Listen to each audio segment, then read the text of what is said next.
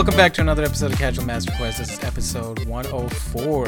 Uh, I'm your host for the episode, Nick, and I'm joined by my lovely co-host, Glenn and Tyler. Hey, how are you? Uh, swell. Hi, Glenn. How are you doing today? fantastic. I had Pop Tarts What? and microwaved burritos. What, what kind of Pop Tarts? Uh, Kind of s'mores. Oh, okay. Well, Bean wow, and- s'more beef and burritos, bean. delicious. I'm not about to enter the whole uh, Pop Tart debate because I've only ever had a Pop Tart once, and that was like almost a decade ago, if not more. So, But you know, I haven't had a Pop Tart in a very long time. it's Uh, the only of- thing that I eat that is a snack food. So it's, I guess it is considered a snack food, considering it's basically a sugar-coated pastry at that Mhm. point. Isn't it a breakfast food though? Because the it's a- uh, most what is people the idea? it's called a toaster pastry, is what it's called. Right? Um, Yeah, yeah. Yeah, Either put so them in the toaster oven or like in a toaster. Yeah. But I don't eat. I don't Like- even heat them up. I'm a monster. Some people hate that. I mean, nothing wrong with that. Like the idea that you can get it and just eat it plain or with, preferably with milk, in my opinion. Mm. It's a great food, and Aren't you lactose at the same time, though? it's. A, I mean, we're gonna ignore that fact because sometimes you got to make sacrifices to do the things you love, you know. And even though Pop Tarts are America's bastardization of you know breakfast foods in general, it still seems like it is a good meal. But the way it's thin, it, you know, the idea that you know just because it goes into the toaster makes it a breakfast, you can eat a. A Pop Tart anytime you want to. Uh, me personally, I like the brown sugar and cinnamon. You said you like the s'mores version, Glenn? That's what I had today. I actually, I really do love brown sugar and cinnamon. It's just they have these really giant packs of them, and I'm a big fan of finishing something before you start on something else. And so I got one of the family sizes because it was on sale about five or six months ago. And then, Oh like, no! that put me off to them because this batch was particularly dry and the frosting covered like 50% of the top of it. So there wasn't much filling. There was very little frosting, super dry, but I'm not going to throw it away. So I got sad. But then the s'mores ones are actually made with like graham cracker flavored bread. Um, Yeah. And so they tend to be a little more moist and uh, easy Moist. to eat. Moist. Um, I will say, Never. if- do you guys like watching? Like, do you guys like cooking videos or cooking shows? No, they're. Ooh. I mean, I like one. they're not to my taste, but Yeah. they're something for somebody. I like one. There's one called uh oh man, what's it called?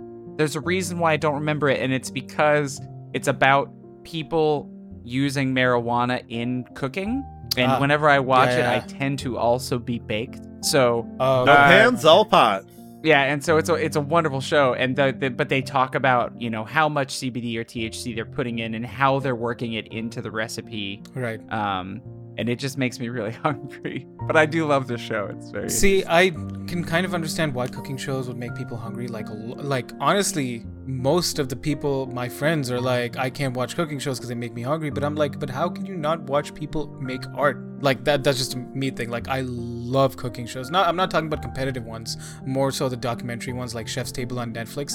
Chef's Table, eh, like. Maybe watch it after you've just eaten or while you're eating something because the film, Right. the cinematography, the the art direction of each and every episode is tailored to the chef they focus on. So what they My do is they is follow these chefs.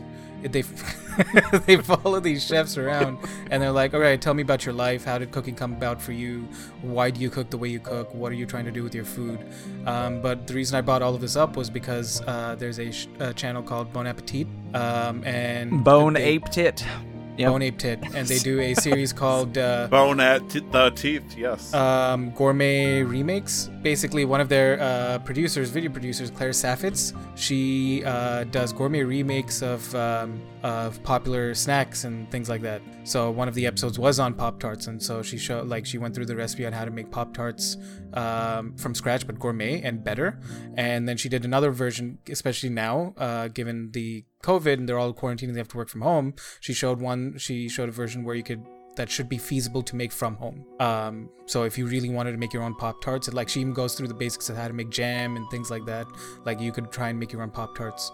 And so she's done Oreos. Uh, I think she's done Reese's uh, peanut butter cups. She's done Ben and Jerry's ice cream. Uh, like trying to break down that process to recreate her own ice cream. Uh, Andes mints. Uh, Girl Scout cookies. Um, and it's like the Bon Appetit Test Kitchen has some of the best videos. Anyways, that's I just I love cooking shows Some- because for me, and I, I know I'm getting long-winded here, but and this is one thing I hope you guys can give me some exposure on, or maybe like shame me for it, which is fine. Either is fine. But I find people watching people I'm make prepared to do both. I find watching people make bread very sensual because I'll give dough? you shit only because I prefer doing it myself. I'm a hands-on kind of guy. I love making bread. like watching people like work that shaggy mass of dough with all the right ingredients and put all the love and Oh, need and effort into it and sensual and not like I'm in a roused way and I want to fuck that dough no it's just very Yeah, like that smell of bread. A bakery voyeur. yeah like just watching people make bread seeing the bread rise the time lapses is just very like it touches a part of me that is so like Light a candle that smells like freshly baked bread, and you're like, oh yeah. I want to say more primal, maybe, uh, Hmm. because it's really like playing off either watching somebody make the bread and go at it and like really like work their way through it, or uh, just the smell of fresh bread. But that's that's Hmm. gotta be careful with and my certain- weirdness. with certain Just- cooking shows because you call it art, but for me, sometimes as a fat guy, it's almost like pornography. Like, oh, yeah. It's just Well, Yeah, I love what you said, but you said shaggy mass of dough. Yeah. And that made me think of something else. So I was Nice thick like, you were like rolls. sensual, shaggy mass Well, of dough. And I'm like, it's going from stick like right between these two giant croissants. it's like going Oh. from that it's going from that ball like that shaggy mass of like flour and like clumps of like water and eggs or whatever and then eventually working that enough where it comes into this really smooth supple like workable dough that you can do so many different things with hmm, hmm, um possibilities. but like i yeah, Glenn, that's can I me. may I give you a, a random suggestion that I have not tested before, but I hope you will, and let me know the results. Get uh, regular, maybe vanilla yogurt. You can go low fat, whatnot. Uh, take the rest of your Pop Tarts, throw it into a blender, and mix it up, and turn it into a Pop Tart smoothie. And you let me know what that's like. Think of it like a uh, a bread pudding, if you will. Uh, I might have to do it with like a non-dairy yogurt because that's how I still enjoy cereal with almond milk and stuff like that. Since I'm Yeah. stupidly lactose intolerant. so you could do you could do almond milk and you could also do a dairy-free ice cream Oh yeah. Yeah. But then, or or I can just suck it up, and there's a uh, a Lactaid Oh pill that you can take that that allows your stomach to process dairy for up to Yeah, like but- 30, so you can eat for 30 minutes. So that's whenever I have pizza, that's what I do. I just have like a couple tablets. Reminds me of the guy or the story, you know, the kid at high school and whatnot finally wanted to try pizza or something like that. So he took his fucking pen and's like, all right, let's get that slice, and just stabs himself with the fucking pen or whatever. so moving on from from lactose intolerance and food tyler how's your week been It's been okay. okay glenn how's your week been i'm kidding It's Tyler. been What's just happening what- with your week? You too, Glenn? Honestly, we have so much in common. I really, Okay. really love it. AK. So this week, I actually have been uh, prepping up for a two-year anniversary because uh, on the 23rd, or this Wednesday, it's going to be marking my second marriage anniversary with the wifey poo. Uh, so I've been panicking and buying random things, including this random box that's been sitting next to me. It's great when you have such deep thoughts on the gifts to your wife that you have a box next to you, you have no idea what the fuck's in it. Uh, but at the same time, uh, you know, I told the wife, like, hey, don't look at the Amazon order list because those are anniversary gifts. And she's like, oh shit. I'm like, no. She's like, I swore I told people. I, I, I remembered. But we didn't know what the hell to get each other. So apparently, uh, there's uh, this, you know, corny, probably some bullshit, uh, sorry, uh, less than savory, since I'm trying to be positive, uh, guide from a commercial industry to say, hey, these are the things that you should get for your first year, your second year, your third year. Oh yeah. Apparently, the first year, the gift is supposed to be traditionally paper based, and the second one is supposed to be cotton based. So, and I hope she doesn't hear this, I bought her a nice 300 pack of Q tips, and so far I've been building off of that. q-tips are useful They're very useful. Have you gotten a yeast infection? Those things are awful. i can't say I have no I idea if Q tips are good. Yeah, I've never had one myself. I have no idea if Q tips are good for yeast infections. I don't either. i doubt it I doubt it. also I- doubt. I guess for your ears too. yeah i doubt that They're like- q-tips would be effective in treating a yeast infection and my sister can confirm in chat that they are not Hmm, hmm. I should have gone for the toilet brush then. Oh, well, okay. Anyways. Uh, yeah, I've been, uh, oh, good for cleaning weapons and vape rigs. Big brain right there. They are indeed. so yeah, uh, I've been uh, looking at getting her a uh, couple of cotton-based gifts alongside some other stuff, and we'll see what happens there. But yeah, it's my two-year anniversary. Happy anniversary! Congratulations. wifey. Happy anniversary. What day was to that? 23rd. Uh, to Tyler and and Amanda. 23rd. Nice. Yay, two years. What's the total? What are the? Uh, so what's the total on your relationship then? Uh, you know what? I think we brought it up to a solid thirty-nine ninety-nine, excluding tax and all that. But uh, hopefully, I get a couple. Of... Oh, you mean in years? Uh, that's a very good question. I believe we met in two thousand. Oh boy, you better not get this one wrong.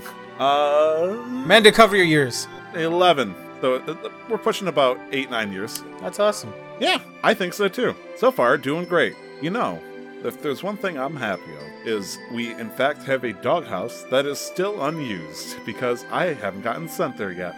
And Louis would not use it. Uh, Louis won't use it because he's convinced there's always going to be a raccoon in there. So uh, That's fair. You know, he always thinks there's uh, going to be a raccoon, and so it's like he's convinced. You know, it's like I can't go in there; they'll charge me rent. Um, what about you, Glenn? Uh, how long have you been uh, with uh, Sarah? Uh, in October it'll be five years. We'll be married Yay. five years. Um, And- and, and- nice and we And have to get your- something made your of wedding wood was in for Halloween, each right? other. Yeah. Oh, get a birdhouse. I, I heard they love birdhouses. I don't know who they is. I was like, who?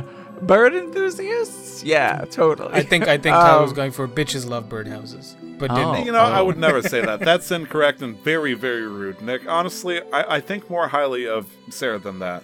I mean, for example, there, there you could put a camera on the birdhouse. Like, for example, I got to watch a fun video of like sweet innocent peregrine falcons and all that stuff, and then uh, they attract other types of birds, like the uh, the great horned owl that came in and swooped in and took the uh, peregrine falcon's children away to eat them. Uh, very, very interesting. that happened? Yes, that happens. Uh, unfortunately, uh, for the peregrine falcons, uh, owls are uh, nocturnal hunters, and they will Yeah. go for prey at night.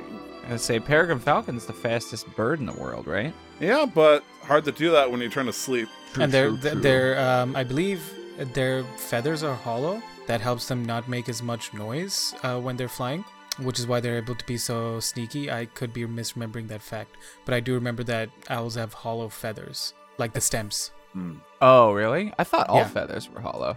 Maybe that's the case, and I don't know what I'm talking about, which is also very likely. I mean, birds, like especially in the wings and whatnot, they are hollow, but maybe they're especially hollow? Question mark. Super Well, hollow. oh no, that, sorry. All birds have hollow bones. That's what it is. Hollow bones. How are all owls so quiet when they fly? Because I need to confirm my own lack of knowledge. Altering air turbulence and absorbing noise. That's their spe- That's what their feathers do. Hmm. They uh, owls are actual windbenders. That makes sense. I mean, they, they got to be stealthy, especially at nighttime, where creatures that are, you know, uh, typically blind to the, the night, but they have to have sensitive hearing. Like, if they hear any kind of sound above them, they're going to scatter. So the idea that a you know, owl can do that would make Right. sense. Glenn, how's uh, your week been? It's been good. Um, just uh, I went yesterday and finally got some of these collectors Magic the Gathering packs from the Ikoria set. Uh, that is just about to cycle over because uh, the 2021 set's about to come out. I, I interestingly enough, or at least they announced it. I don't know. It's about to cycle out, but it's out of print now. Um, and I don't know if you guys know this, but they, there was a Godzilla crossover for this set, basically. Nani? Like, are we Nani? talking Yeah. about the recent uh, reboot to the franchise? Like with, the, with that kind of crossover, or Godzilla in general? Well, no, they added Godzilla to the Magic the Gathering universe. Oh, okay. Uh, well, In so I mean Ikoria. more like, are they basing it off artwork from the newer movies, or they they've been working with Um, like maybe the creators or whatever, just like a general. I don't know if the art has any specific direction. Okay. Um, but I do know that it is. Um, it's all. I I don't know. They actually had one card that's been getting a lot of attention because, like, they designed all this like probably over a year ago, and one of the ones that they have is Space Godzilla Death Corona, and uh, the foresight couldn't have been any more interesting. So, Right. um, Uh, the only reason I asked is because, uh, and also what you said made sense. The only reason I asked was because um, I'm just wondering if it's like some sort of marketing, not stint, I would say, but marketing mashup. But then because they're coming out now, um, or like they're coming out, they've come out recently. And the last Godzilla movie was I think 2018. It's a little bit too late for Yeah. that. So I I was just Hmm. curious, based because I love the newer Godzilla movies. It might not be Yeah. the greatest, but they're just fucking fantastic to watch. Yeah, but like King Ghidorah's in there, Space Yeah. Godzilla. They have uh, Mothra is in there. Um, so yeah, it's King Caesar is also there. So like these collector packs, because they these really cool alternate art cards have a chance of dropping in any one Okay. of the normal packs, but the collectors packs are guaranteed at least one. Um, so like they're they're pricey, uh, Right. mostly because a lot of them are alternate art, so they're full coverage alternate art. Um, the interesting thing too is that they decided to start working in um, some older collectors or commanders cards, commander cards into these boxes. So they are. It is a a standard set, but they worked in commander cards to these boxes. So there's like four different. I don't know. I love watching the market of collectibles, and this is one that's going to be really interesting to watch long term. But I had to get a couple for myself just to be able to see it. Some of the artwork is vastly non Wizards of the Coast Magic Magic the Gathering either. It's very different. It's almost comic book styled, like 90s X-Men sort of stuff. But either way, that was really cool to see a couple of those because I've been watching a YouTube channel where he opens some like he's he has a Patreon and then he sells packs to his Patreon subscribers and then opens them on stream and so they get to see their packs opened on stream or on on uh, on YouTube in videos. Um, and I was just like, man, I gotta get me a couple of those packs. And they were normally Magic the Gathering runs about for standard sets is four dollars a pack. These were at the store I went to twenty five dollars a pack. So That's a big jump. yeah. But Just I mean, to, you're uh, guaranteed like five or six Right. rares. Everything's foil. You get commander cards. You're getting alternate arts. It's crazy. So the value's there. But Just uh, confirm what you were asking earlier, Nick. Uh, the company that teamed up with Wizards of the Coast is called Toho Corporation. Uh, the people that I believe currently have the rights uh, to any Godzilla like uh, Okay. media and whatnot. Okay, so Uh, it, it is a co- collaboration between the companies, but not Yeah. tied to the current franchise of movies. Okay. yeah, no, I knew it was an the- official crossover, but I didn't know if it was tied to like their new universe or anything like that. So The uh, cinematic films uh, Godzilla and Godzilla King of the Monsters uh, was produced uh, by Legendary Pictures, uh, and then they worked in conjunction with Warner Bros. as well as Toho. So technically, yes, but that's a 2018-2019 film. This obviously is here today. Right, right. Uh, if they, as you said, if they did do it as a way to promote the movies, they were really late on it. Yeah, I think yeah, yeah. it's something separate at this point. I Right. think it's just trying to promote, you know, I think it's probably the Godzilla folks trying to use magic to promote their brand to a larger audience that may not have reached them as much. And it's a way to get, you know, so Godzilla fans will start collecting magic and magic fans may start watching Godzilla and just vice versa. Right, because, mutually uh, beneficial. Godzilla is one of those older um older franchises, you know, much like Dragon Ball, except that it didn't retain its momentum. Yeah. Mm. Um the best Godzilla movie, despite the questionable graphics, but good for the time, will always be the one with Matthew Broderick. Um, where it's set in New York and like Godzilla's just rampaging. I've I wore down that VHS. Like I watched it over and over and over and over again. It's just such a good movie. It's bewildering to me that you say that and i agree with you first off but uh just so you know that movie like bombed hard uh Oh, I know. like I know. Like when I when I got a little older, I well- was looking like, oh, what's the general consensus on this movie?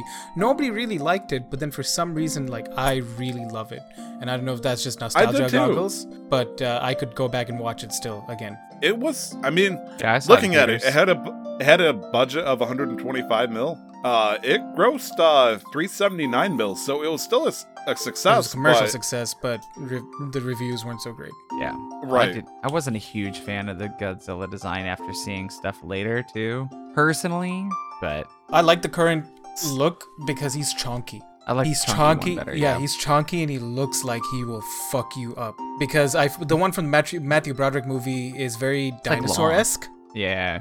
Which like T-Rex esque, like T-Rex T-Rex esque, which is not my This favorite is- design for it. It's Matthew McConaughey compared to Dave Batista. Matthew McConaughey is still in good shape, but he's not Dave Yeah, Batista, who's no. just like Yeah, imagine putting Matthew McConaughey as uh, what Drax the Destroyer. No. Drax. Ah, yes. so, speaking of movies that uh, may or may not have bombed, uh, I did get to watch. Uh, I, I finished Ready Player One, the book, Oh yeah. and I started to watch the movie. Oh yeah. And uh, boy, do I have thoughts. uh, Glenn, first off, I want to say you look well rested and ready to defend any honor there might be thrown on the table in case there's any white gloves tossed to the ground. Uh, so feel free to get any pairs of gloves at the ready. okay. Uh, when I finished Ready Player One, I thought again it was an excellent book, and honestly, uh, I there was a couple of times, you know, you know I don't. Is it worth uh, talking about it to a point that it might be considered spoiler detail? I guess, or I mean, like, it's been I- out since like 2011. I will make a personal request because I've not seen or read. okay. Well, If uh, that's okay. in the book, then uh, no, okay, I, I'll keep it somewhat vague. Uh, there's like a section in like the part two where it's kind of like oh woe is me a little bit here that felt like uh it was starting to head back into the whole thing I complained about initially where this guy's pretty much a self-serving d-bag about his own knowledge but uh it was very light and uh it pushed past that and for the most part it was pretty fucking good uh You're talking about the movie honestly I no the book for sure? Oh, okay. uh, the movie I have. We need to talk. Movie I didn't even finish. Like I was so fucking mad. Okay. like enough that I wanted a fucking refund. Like I feel like uh, if I read the Ready Player One book and then went to see the movie in the theaters, I would have fucking walked out. I almost did. Like I would be so pissed because uh, you got to understand the book, the audiobook is 15 hours long. Uh, so you know, 579 pages. It's a big ass book. Uh, and the movie, you know, it's only two hours and 15 minutes if I remember correctly. So it's like they gotta compact, you know, seven to one, if not more, all the details to make sure things move as smoothly as possible. But honestly, it feels like whoever made the fucking movie kept like maybe 20% of the details and said, eh, we'll fucking throw Tracer in, we're good. And uh, that's pretty much it. Like, that, it was so bewildering. I'm like, yeah, yeah, yeah. that character's origin story. Oh, you want to you, want to chop out everything that they talked about in Artemis and just make her some edgy teen lord? Sure. And like it was just bewildering to me. Like they completely revamped like the how the channel system was going on. Uh, it just felt like it was an action movie where it's like where they should have said based loosely off the hit book Ready Yeah. Player One. And, That's and one it thing so. I I thought about after I saw it was if you haven't read the book, you will enjoy the movie. If you have read the book, you will be frustrated by the movie. It's all like Harry Potter. S- Uh, uh not Harry as Potter much for me. hit I think Harry no, Potter some of the had movies more. were, were pretty okay. Like some they- of them were pretty okay, but s- yeah, I'm like just sad they that didn't Peeves wasn't lot. in any of the movies. Who? Peeves True. the Poltergeist. Peeves, the poltergeist. Oh yeah, yeah, yeah, yeah. like There's definitely some like pieces, but like they definitely had less time than Harry Potter. You know, Harry Potter had eight movies. You know, so when it came to like even the first Harry Potter, you know, their first shot at it and all that stuff with Warner, uh, it felt like if there was ten bells, they hit at least eight, if not nine of them on Yeah. like most story details. Uh, it felt like they rang like two. The third just to make you feel like you remind you, oh shit, this is actually part of the book. Yeah. and it, it's just bizarre because I kept watching in more and more details. Like H, for example, uh, the beginning of the character, you know, when they describe the character, it's like, yeah, pretty cool guy, does great in PvP. And it's like, why does he look like fucking Drax, uh, like on crack cocaine, you know, crack cocaine? And it's like, okay, yeah, they wanted to make her cool and Yeah. or him cool, and uh, like they were trying to re- uh, purpose the character of IROC, someone who was basically a person who had very little detail in the book, but like, oh yeah, we're gonna turn them very important, I guess? Question mark. And it's just it was Yeah. weird. I wonder Uh, if, uh, mind you, I have no knowledge of either the book or the film, like in gen- like in any kind of detail, anyways. But I wonder if they had to do things to the film to make it more appealing to the kind of audience that they're trying to atta- uh, attract.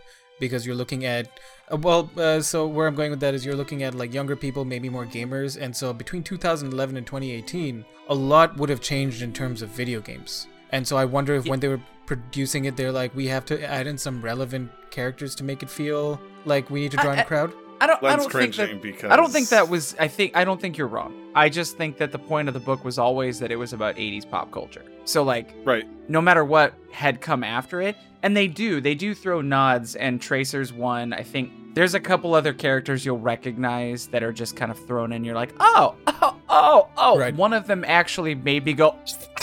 like I was so happy because it made sense that it was included.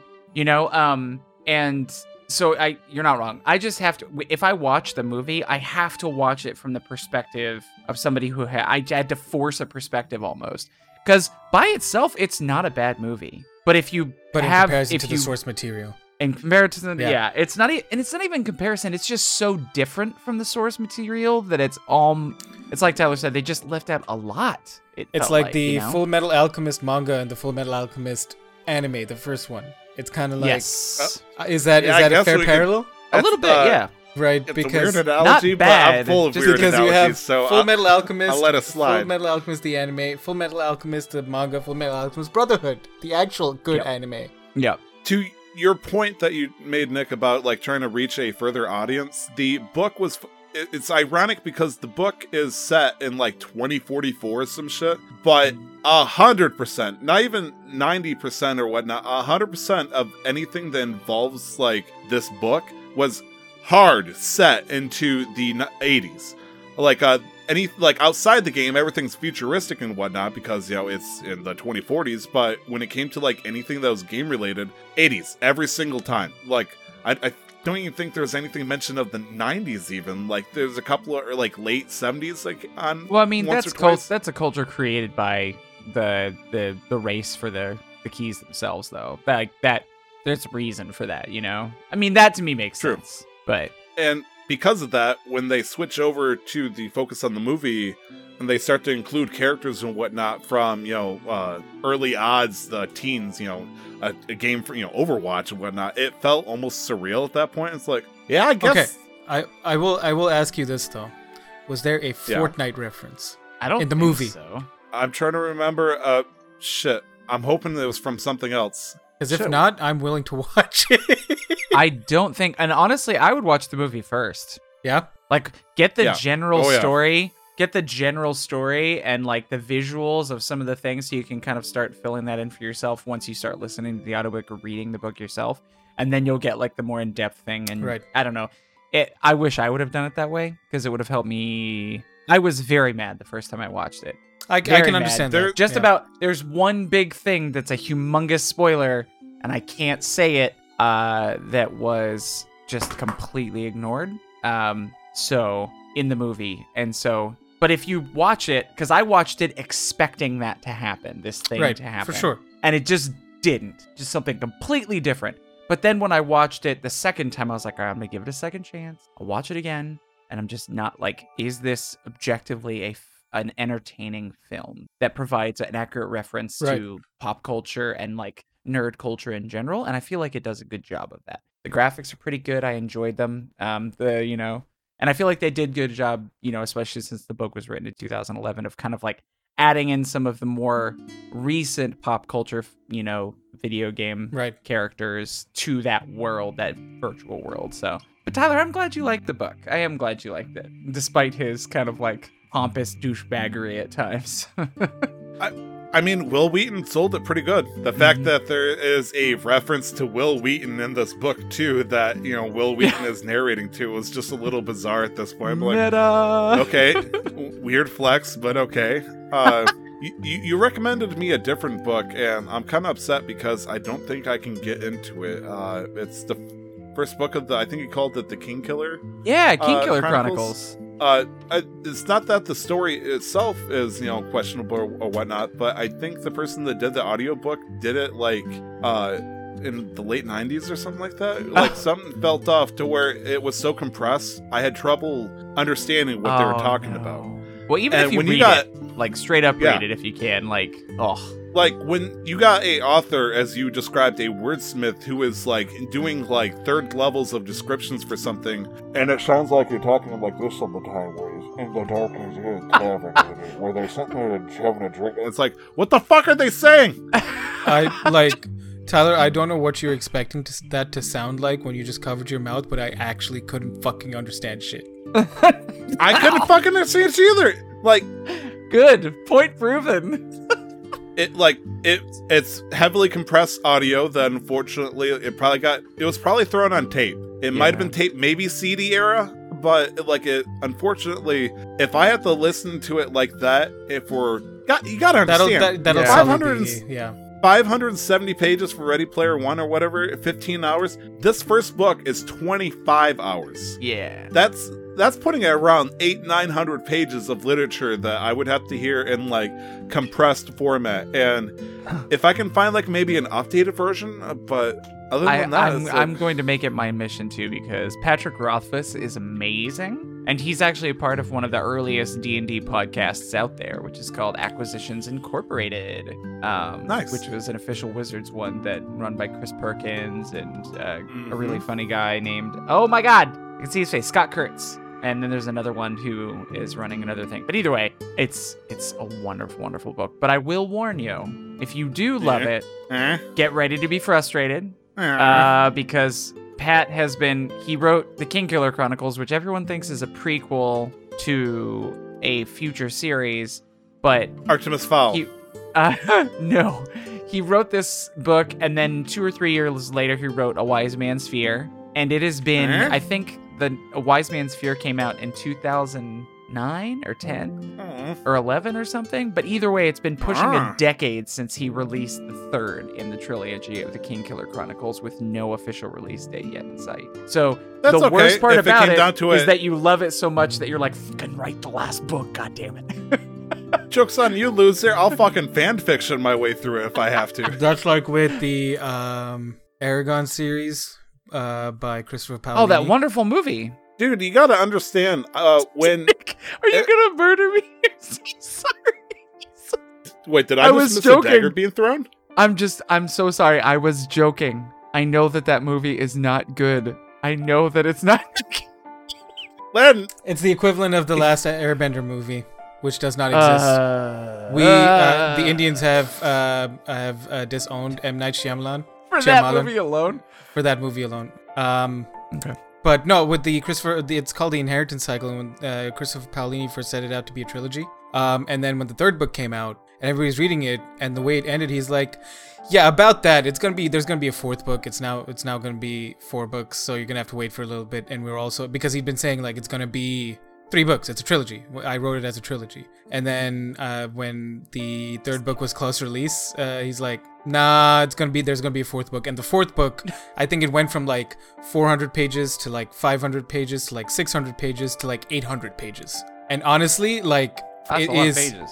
it's a lot of pages. Um, yeah. uh, and Amanda confirms that it is deserved abandonment uh, regarding uh, M Night Shy- uh, Shyamalan. Yeah, is it so really Shyamalan? I f- like let me pull up his name again. I keep forgetting. I was just last like, name is if. I've been saying his name wrong for my whole life, it's uh, Shyamalan. so we Americans just like bastardized his name and just started because I've Oh, always man, heard M we Night never do Shyamalan. that. That's what I've always Oh heard no, said. it- no, it, it could be like again. I don't know. I have to see what his um, because a lot of it could also be based on which part of India he was born. Um, Provinces, provincial, uh, states. Uh, like States, okay. because we have like a hundred something plus active languages, so the accents and pronunciations. Yeah, like India has a history of two thousand languages, but only about a hundred or so active. Shyamalan. languages. Yeah, no, Shyamalan. It's M So Night Shyamalan. Shyamalan is like actually just kind of It's just close a enough. lazier way Yeah. to say it. Yeah. Oh, he's okay, born in- fair enough. He was born I in don't feel safe Pondicherry. Okay, he was born in Pondicherry, and there a, uh, used to be a French colony. Anyways, Okay. I sincerely hope you find this audiobook so I can learn to love it, get through all of it, and then find out that, you know, I'm still waiting for the final book. Fun fact, and I, I, I've brought this up time and time again. Uh, there was a time where I was what they call a brony. Uh, a person who, you know, was like, yeah, I'm in contact with my masculinity. I'm not insecure about it. I like My Little Pony. And so there was a time where between season two and season three of My Little Pony, it was a very long time. It seemed like Hasbro was like, you know what, let's let's let's rake in the money. we we can sit for a little bit and chill. Uh, and during that time where people wanted more and more content, there was a group of goons, including myself. It's like, well, let's make episodes by writing fan fiction. And I wrote a fan fiction that is somewhere between four and five hundred pages long. Uh, like there, there is a couple out there that actually wrote even longer ones, like a fucking New Testament to My Little Pony. I will, with the power of Milwaukee's best forties and a lot of nights, write fan fiction if if I get fucking cocked like that. Uh, not to say I wouldn't, because I'm trying to be positive, and I'm sure I'll get released by the time I get to it. Oh yeah. Um. So, anyways, Yeah, that's my review on Ready Player One. um, Buck So- is great. Boobies, oops, not boobies. And boobies are also great. Boobies are uh, great. Movies can't eh. confirm. Um, uh, I, I had a whole conversation with a bunch of friends about how Glenn's in the air still. about how men write women's breasts and and like how they personify women's breasts in erotica when men are writing it. Her breasts rip out in Wildly oscillating. like wild like it just sounds like it sounds like off-brand hentai. Anyways, um, so a couple. I mean, not much. I'm still looking for work uh, in terms of my week. They Uh, shimmer with the physics, much like when the moon crosses the tides of the ocean. Um, the big thing was it's uh, actually as we're recording, we're recording on a Saturday. If you're listening to this, it's on Monday. If you're not listening live, uh, so but as of right now of the recording, it's my sister's birthday. Uh, she is now 20, so happy birthday to my sister! Yay! She's off in Scotland, spending her time in isolation, but she got some surprises from her friends Happy birthday. And uh, I sent her a Switch, Switch Lite, so that should be there hopefully sometime soon. Ah, shit. Happy fucking birthday, sister. Yeah, I'm turning her into a gamer girl. Um, beyond that, um, I mean, there's been a few, few things that have been going on. I've been keeping up active with, uh, or trying to at least with uh, global issues. Um, but something did break the waters recently in regards to the Destiny community, and I don't want to go on details because you can find much more information and more, and and um, people who've articulated in much better ways that I can. And also, these are not my stories to tell, so it's it should not be my place to repeat them necessarily. I can point you in the right places, but it came out recently that there is a notable content creator in the Destiny community. His name, uh, fuck it, his name is Say No to Rage. Um, and he has displayed predatory behavior against women, uh, lots of sexual harassment, just lots of creepy, stupid, fucking dumb shit.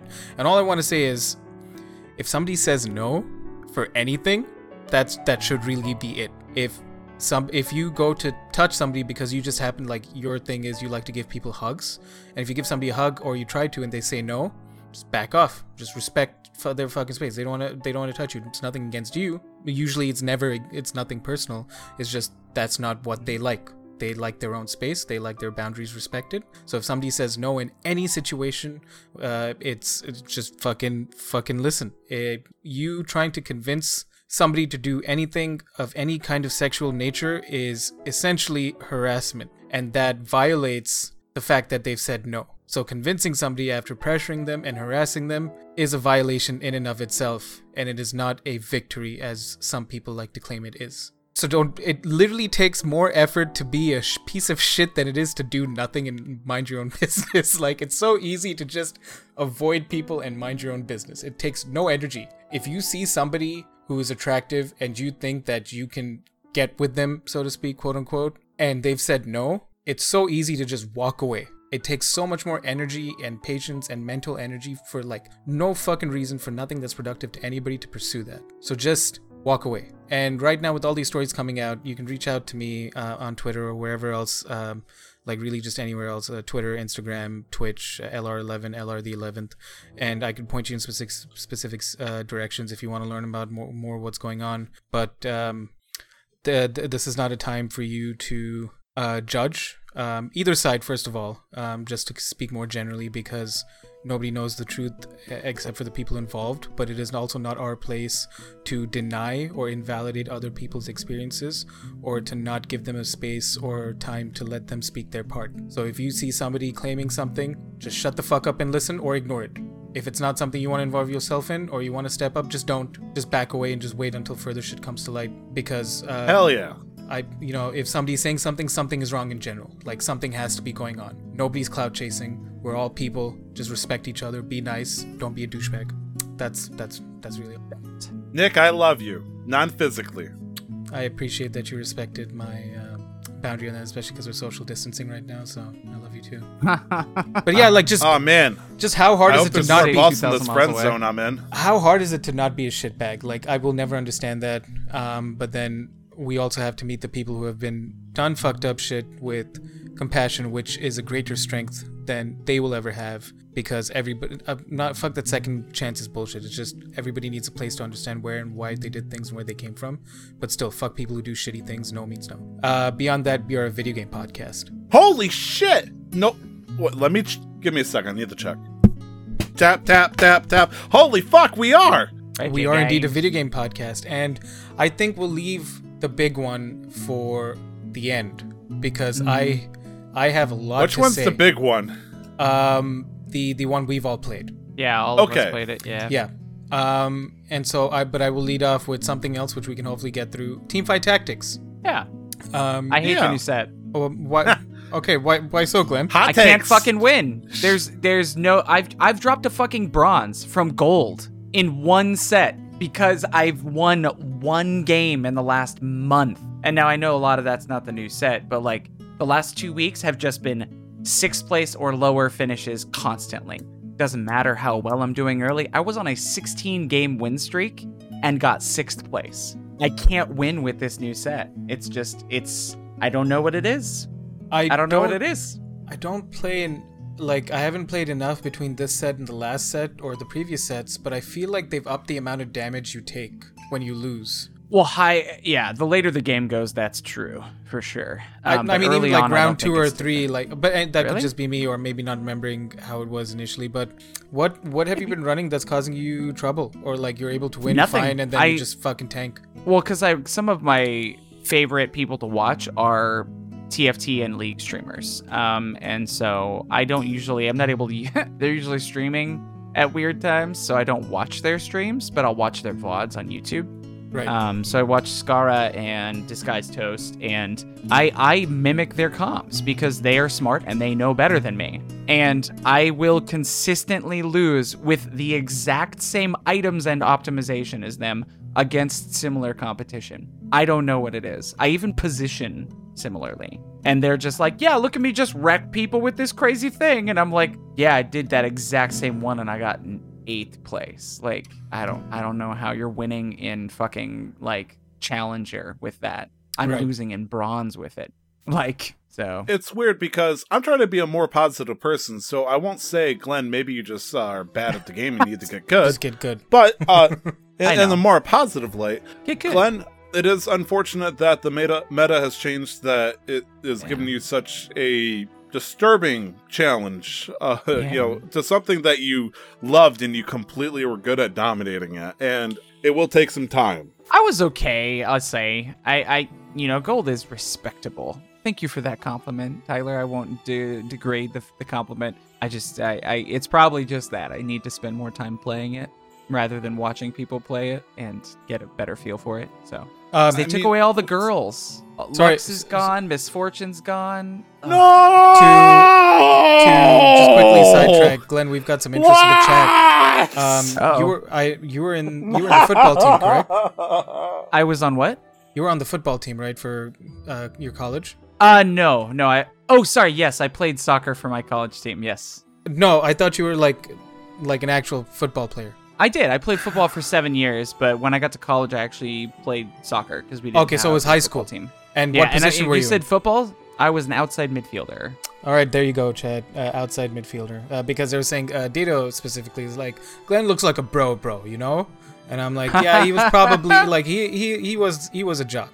I was a little bit, but I also Yeah. like. But not I like a was, I was the guy. Yeah, no. In high school and college, oh. I I, was know, maybe I a was in douchey. I was in F- Fellowship of Christian Athletes, but I was also in Gay Straight Alliance. I was also in Stuco, but I also did Black Student Union.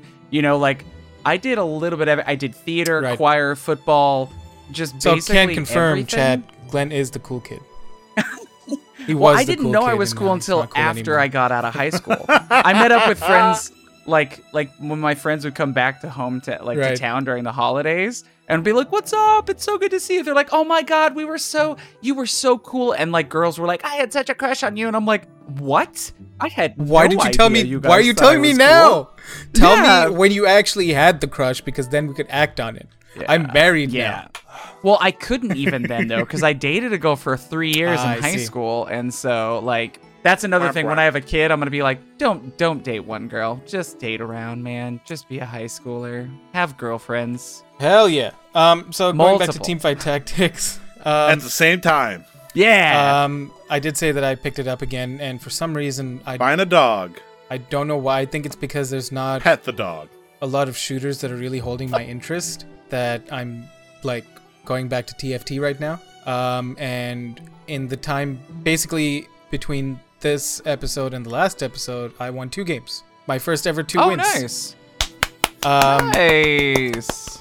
Um, Sorry, I was thinking of the audio. both of them were thank you. Both of them were Blade Masters. Chrono Blade Masters, guaranteed No, it. uh, yeah, uh, it was Gold Blade Masters, Bronze Chrono, and Bronze uh, Celestial. Okay.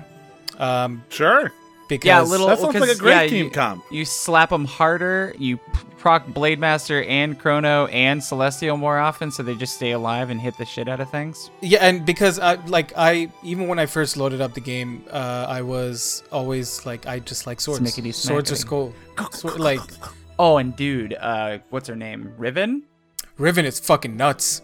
Busted. Riven is Yeah. is stupid. Um, but Yeah. um, like Chrono, like they buffed Chrono because the first level it's only like every eight seconds. Mm-hmm. The second level is every 3.5 seconds. The third level is every 1.25.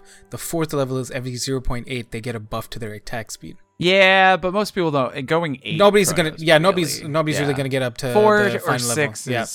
good. Um, but Mech got buffed. yeah, like I was trying to experiment, and like it just so happened I played one game last night that I got um all the mechs pretty early on. I think by stage two. So I'm like, What? yeah, I, I got really lucky. I got good RNG Got a because fizz that early? Nice. um I think he dropped he was on the carousel and nobody picked him up. Um, Hell yeah. And so I'm like, uh, like I already have Annie and Rumble, so I'll just put them together. I, and also kind of, I kind of uh, just a little bit because of my disdain for League. I kind of hate that I'm remembering all these names. But anyways, um, I'm try- I'm trying to experiment with the comps a little bit because going into this set, my first initial like comp was Star Guardian, uh, uh, Sorcerer? Sorcerer. Yeah, because I like pretty anime girls. Like I'm not even trying to Hell look yeah. up like um uh, like meta builds. Like I just like pretty anime girls, and I was like, oh okay, I can actually. They're actually pretty fucking tanky. There's a really fun combo with mech with sorcerers. You can do mech, pirate, sorcerer, uh, demolitionist. 'Cause- I was- and then you do a, Hmm. and, and add a space pirate in there too. Because So you, you get demolitionist from Gangplank late game. Right, right, right. I was running last night. I was running uh, Battlecast, Mech, and Sorcerer because I had Soraka, Viktor, Nice. and somebody else on my team. I think it was Cass. Oh yeah. um, oh yeah. but yeah, no, I'm just having fun. Like right now, like I got those wins and I want to win more, but I also want to like experiment with team comps more bits and find something because I, I Tyler's mentioned this before too. Like I'm making off meta things work for me somehow, mostly because I'm just going in there. I'm not like thinking too hard about it, and I'm just like, oh, this looks good. Let's just stack these people together. And now because I'm understanding, I think I'm getting overwhelmed with the information and trying to like make a like plan and like actually try to win. So I'm trying to cut that back, and I'm just trying to experiment with different. Um, uh, traits and uh, classes or whatever you call uh, whatever they're called. And um, I think I did a brawler rebel one that didn't work out very well because Malphite is good early game, but then Malphite gets destroyed late game unless like you can pro- buff him, like get him the right items, and even the items. Yeah, there's no downloaded- backline with that comp. No, and Except the items. maybe a soul, maybe. I downloaded TF Tactics from Overwolf to so that I can figure out the item combinations easily because there's no fucking way I'm gonna remember all of like that whole list. Um, well, they change. and they between also change yeah and what's nice is because when you put them on it'll show the recommended items for that character um uh, like that's Oh, on your thing That's useful.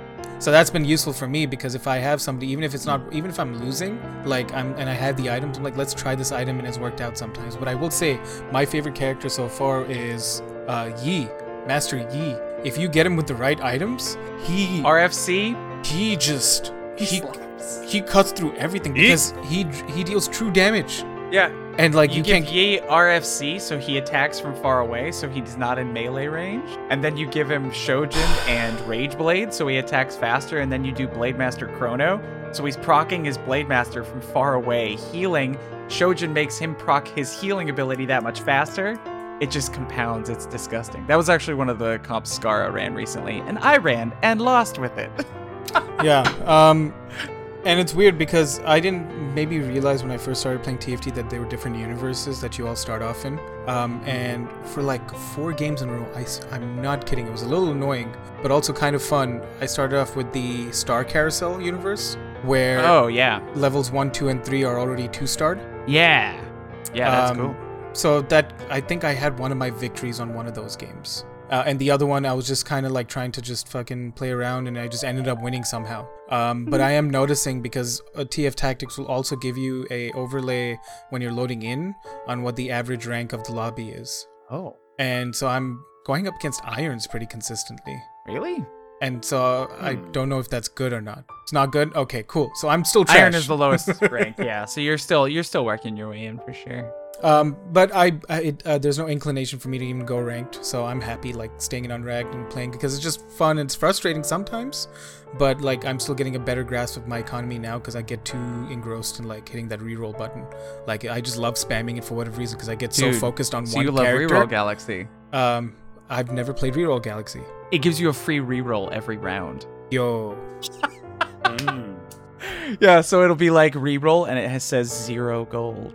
And so you can just reroll. Reroll Galaxy is fire, man. It's great for early game comps uh, that focus on staying low level. So you can get, you can three star, like one and two star champs. Yeah, because it's it, like it always works out that when when you have the most when you have level one uh champions and you're looking to finally get that silver or gold star Fiora or whatever, I just will not find a Fiora until like stage four, the last Fiora to get me my gold Fiora.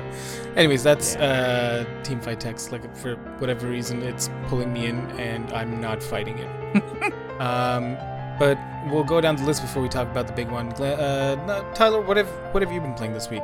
You know, that's a good question. Uh, I've been playing uh, right before I we got to do this podcast. Uh, I got to play a little bit of uh, Last of Us Part Two, Nice. and uh, only about two two and a half hours in. Uh, I've been kind of worried because, as I'm sure you can guess, uh, people have been wanting to do the whole uh, like nudging shoulders, saying, "Yeah, uh, this kind of vibe from this game." Am I right, guys? And it's like, don't tell me that. What are you talking about here? And like people are telling me, it's like, yeah, this game is really hard to play in today's climate and all that stuff. And it's like starting to freak me out. It's like I'm waiting for weird and horrific shit to happen. And well, it's The Last of Us, so you know you expect zombies and stuff. So I, Yeah. like I, I don't know what to expect, but uh, yeah, about two three hours in, and uh, it's a game. Like like uh it's weird because the first 10 15 minutes of the uh, this game, I was sitting there like I was immersed in like the story and the talk that's been going on, and all of a sudden like it started panning out. It's like oh shit. I start picking up the controller. Like this is a game. I can't i can't just sit here and watch it. I actually gotta play it. And that part was really really messing with me. And uh been a couple of good moments. Uh got to play as a bunch of different characters. Uh some new characters uh some old characters. And i haven't seen any crux of is that how you say that? Crux? C-r-u-x Mhm. uh of uh what the story is beyond just like yep, just uh living the life and there's zombies and stuff. And I'm hoping to see like something happen with Ellie or Joel. I haven't gotten anything like further enough far enough into this that like oh shit something's happened yet. And so i'm curious to see how that pans out. But uh yeah it feels like the last of us except more of it pretty much. And so far uh it's been really cinematic.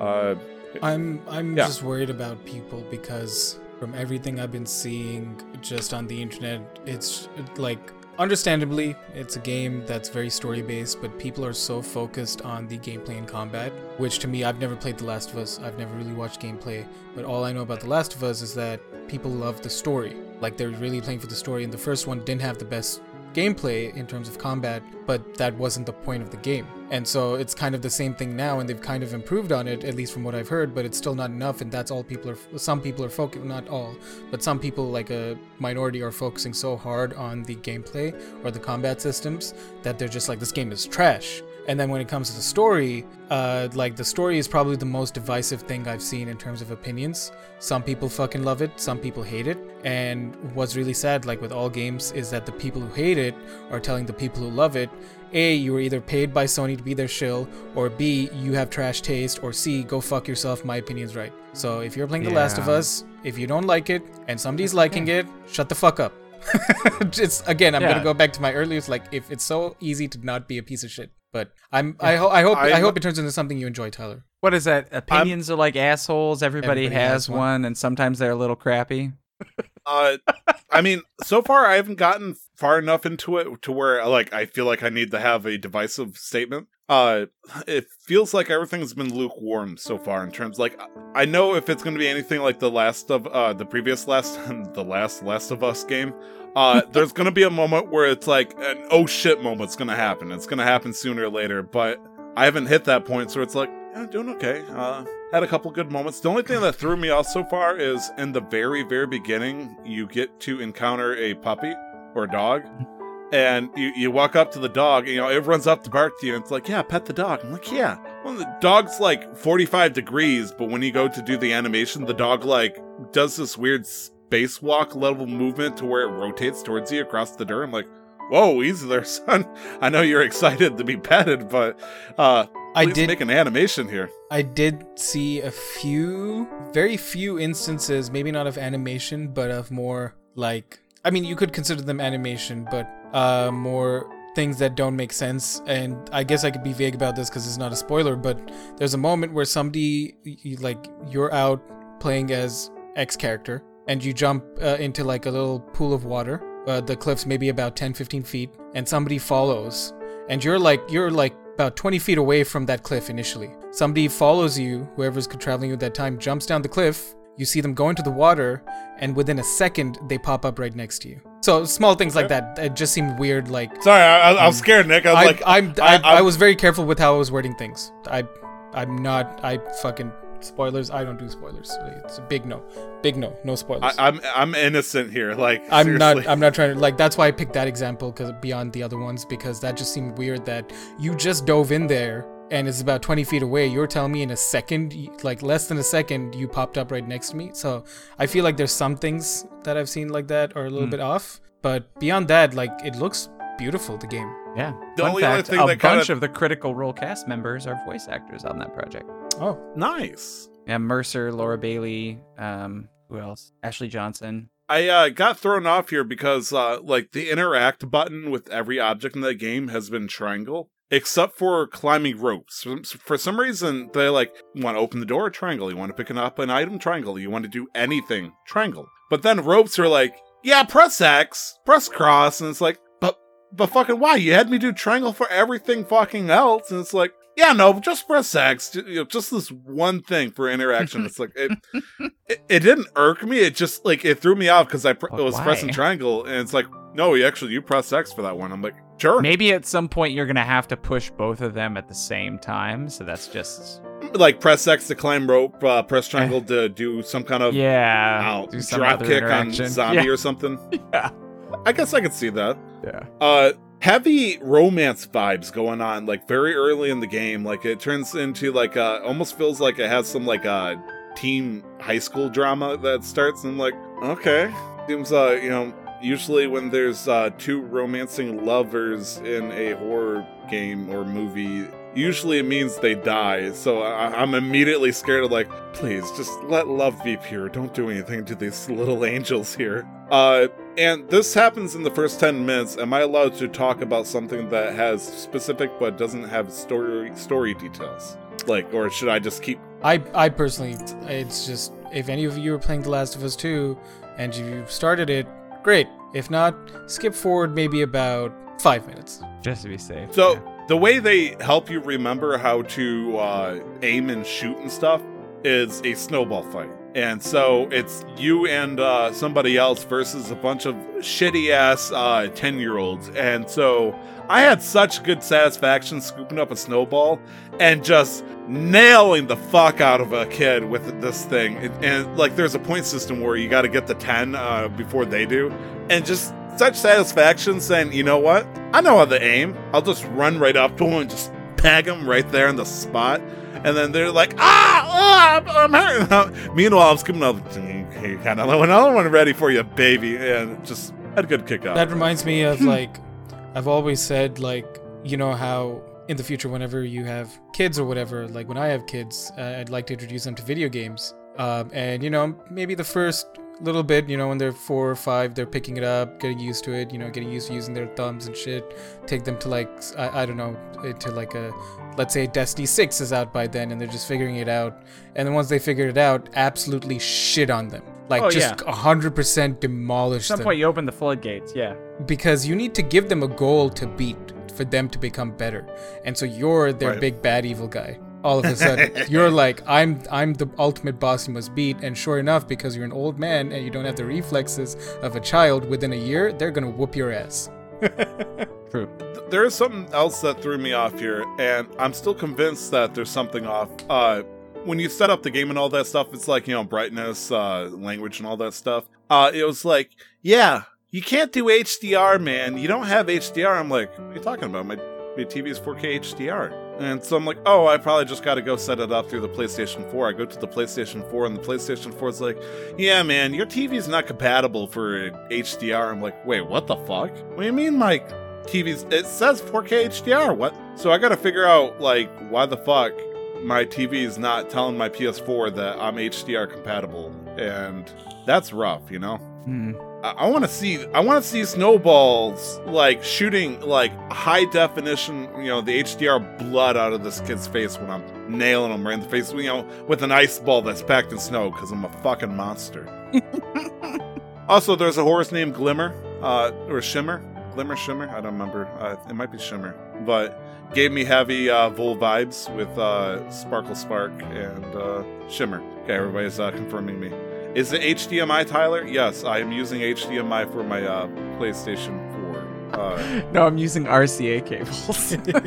you know, I was I'll, I, actually thinking about it. It might be 50-50 between that and uh, yeah, RGY cables. Uh, am I using a component? Fuck, I'll have to check. Um, but yeah, that's Last of Us 2, and uh, then I guess you will have more for us next week. Yeah, Yeah. uh, I'm choosing not to stream this just because. Apparently, there's been a lot of issues where people are streaming it and assholes will just hop on and start announcing spoilers and all that Spoilers. stuff. Yeah. and It's that. like, It's the same. It's like must- it's just with anything. When people know that there's something people really, really, really care about, they'll just do that shit. Uh, that's how the ending of uh, Logan uh, was ruined for me because I was just chilling in a chat, being my usual idiot self, having fun with my friends, and a few people, somebody arranged, organized, created a bot to come and go into different chats and drop spoilers. I remember when I was playing RuneScape, playing Castle Wars. Uh, it was right when the final book of Harry Potter came out, and some guy was running around with the flag, trying to scare people away because he kept shouting Harry Potter spoilers. And it's like, bitch, I finished the book already. You're going down. Um, but yeah, uh, we've got a big game to talk about before we get to that. Glenn, you've touched on a game, uh, another game. Yes. Played a little bit I've more put than a a touch. solid, uh, a solid amount of time into it now. Um, also on two different systems as well. Um, because I loved it, and it's Torchlight 2.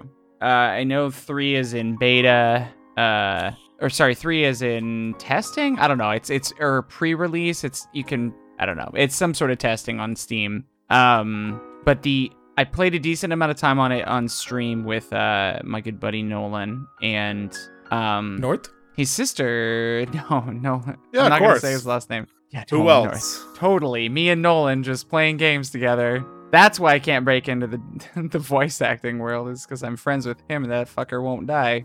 Um, no, that's all joking aside. Troy Baker said that you gotta wait until me and Nolan die. If you're a, a a whitish sounding dude trying to get into voice acting, wait until we die or retire, and then you can start getting work.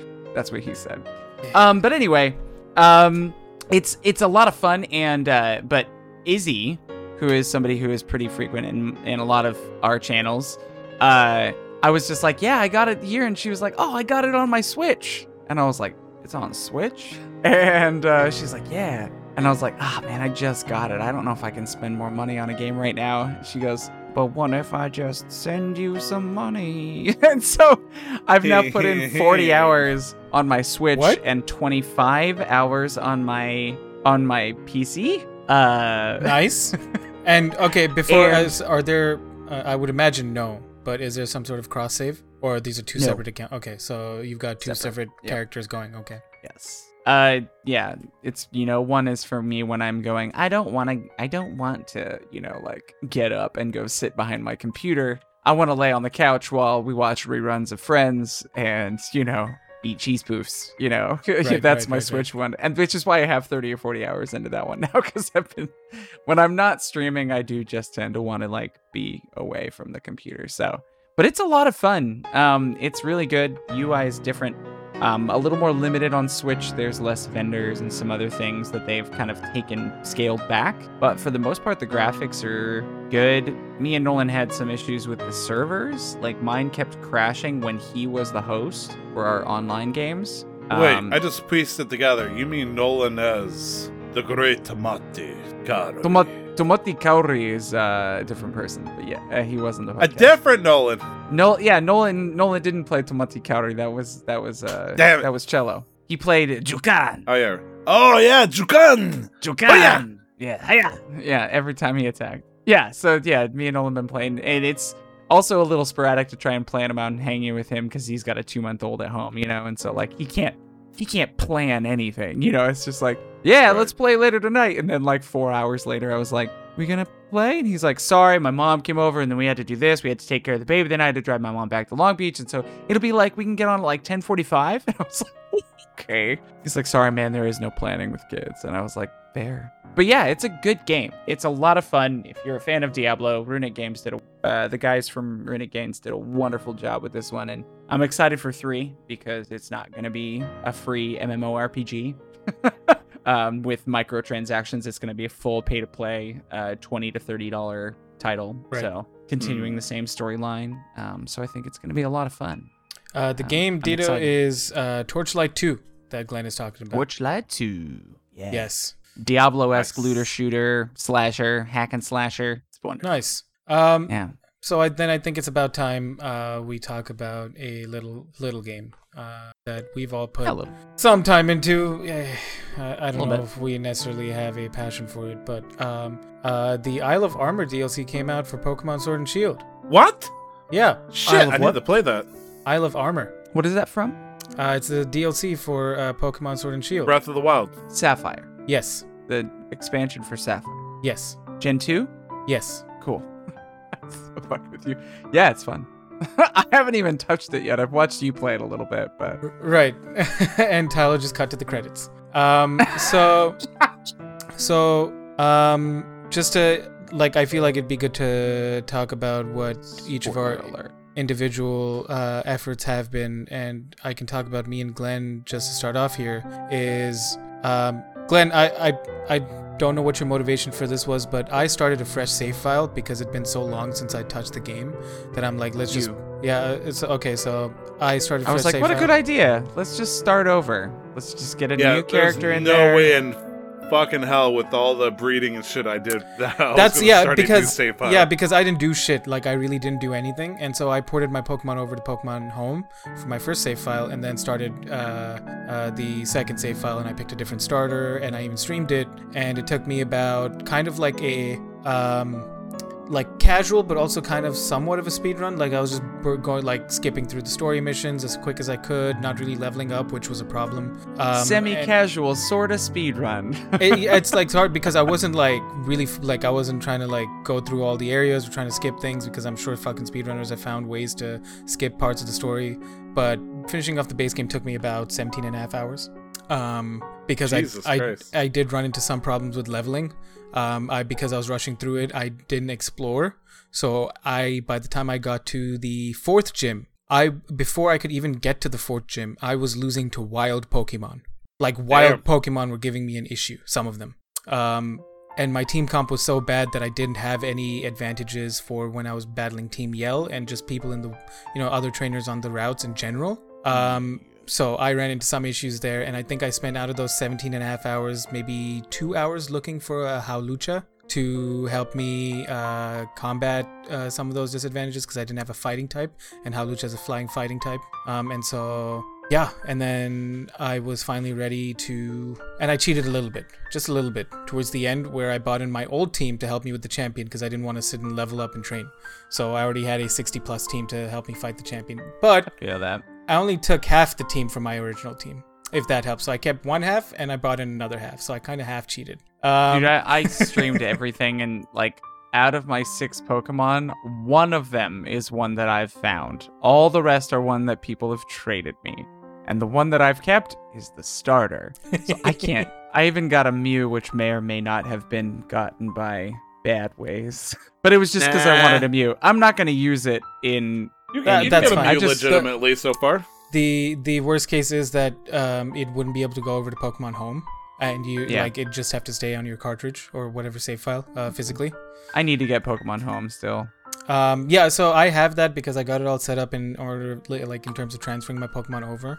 So I think I'm gonna, I am gonna be streaming me organizing my Pokebox, so you guys could see exactly oh, how much like that I have. a jolly good time. Oh wait, could I take all the old Pokemon from my save file on my wife's Switch and then put them in home and then transfer them into this game? Technically, yes, because you just ha- I think to make life easy, you would have to use her Switch the entire time, but you could, yeah. Because you, I want to have Zacian and Zamazenta, and that's the only way that that's possible. Because I would have one for each of my shield save saves, and then I could trade away one to help somebody complete their dex, but still have my other one from the second file. right, and that's I Do think you one have of my shield or sword? Shield. Oh, I'll just trade you mine then. Jeez. that's one of my Say it if you regrets want it. is that I didn't finish the post game content in the base game. So for my first save Oh. file, I did not have the box legendary. So I Oh, don't no. necessarily have ammunition to find myself a Zamazenta because I'm not trading away my Zacian. But I I have a Rayquaza lying around and some other I have extra legendaries lying around. So If- okay, this maybe you guys can help me with this one. You're more Pokemaster than I am. Yeah, yeah, I am. I've Is got a very extensive Pokemon Go collection. A Okay. very Is specific Any set of tools. That those get moved to a place where I can use them in an actual game. Yes, you need to own either Let's Go Eevee or Pikachu. Good thing they're old as fuck, so I can get them cheap. Well, good Right, luck with they're that because you'd have to you'd have to find a used copy and not from an official retailer because they're not never going to drop the prices ever. Oh, that's right. Crap. Um, well, someday. But yes, w- with Let's Go Eevee and Pikachu, there is a facility where you can connect to your Pokemon Go and uh, port them over to that game, and then from Let's Go Pikachu Eevee, you can connect to home and transfer them over to that. Uh, but Dude, keep in mind that even the high, what what was Oh, the what, what are they called? What were the numbers called? Uh, like how they- IVs? no, how, how do they measure the power of a Pokemon in Go? It's not CR. Is it? DP. CP, yes, the high CP. Yeah. Um. Manpower. they get scaled down dramatically. Why? It's stupid. I tr- did I have a no I think near perfect IV Mewtwo, ported it over to Let's Go, and it was like, yeah, it's an okay like level 30 Mewtwo. Good luck with it. It's like, what the fuck? I Um, know. Nick has confirmed that Let's Go is fifty-five dollars at GameStop for a used copy. I mean, It's like three years old. What the fuck? if you need me to open it up and we do something here, Glenn, I'll work with you. You just gotta give me the word. Okay. Word. Yeah, mostly just because I've got. I Call was me one of those people that was like early. Okay. Early on in Pokemon Go, I was like getting early invites to exclusive raids to get like the Mecha Mewtwo's and shit. That have like all the all the Right, dope right. shit This isn't 'em and. Godzilla. And like I have, I have like Mewtwo. shiny. I have like shiny Moltres and Zapdos and Articuno and like Yeah. Shit, I Like need to some connect my Pokemon Go crazy- account and see what I have because I have some shinies too. Right. Shit, yeah. So even shit. if you can Oh, just fuck. transfer them for some trade power, even if they their IV doesn't end up being great, the rarity might be something that you Oh, yeah. could use to Uh, See, like you know, also leverage some you, trading. you have to understand um, that's how I finished my living dex. And so, for people listening, a living dex is when you have a Pokemon of each, like you have one of each. So you actually like you can go down the line. You have a Bulbasaur, Ivysaur, Venusaur, Charmander, Charmeleon, Charizard, Squirtle, Wartortle, Blastoise, and so on. Like you have one of each. And so what I did was, um, I because I was porting over from like Generation Three on, so from like Emerald to Platinum, from Platinum to Black and White, from Black and White to Black Two, and then from Black Two to X, and then from X to Sun, and then Sun to Ultra Moon, and then from Ultra Moon now I'm going to be bringing them here. I have copies. Uh, I have copies of some legendaries because you catch them naturally to the game. So I just use them as my currency. So if I have, I at one point I had four Rayquazas, and so if I'm looking for a certain legendary, I'm like, all right, just take one of these, just take it and go. And then so you start a trade saying, this is what I want, this is what I'm offering. Somebody's gonna bite. You don't look for the Pokemon that you want. You offer a Pokemon that you can offer, and hopes that somebody will eventually accept. And I think like 9.5 times out of 10 somebody always bit Yeah. um and like right now and like right and with pokemon home the way it is um it's because it's a paid subscription right now um Oh, really? Uh, for like the premium features and you want the premium features it's it's unfortunate I, I understand why it's paid but the premium features make it worth it because i can access the gts from my phone GTS. the global trading station and that or system i don't know what the official s Okay. but that's um, the only way to do it really if you want to trade pokemon internationally like across the internet you need to do it through the phone app I got a German Ditto. nice Wow. Wow.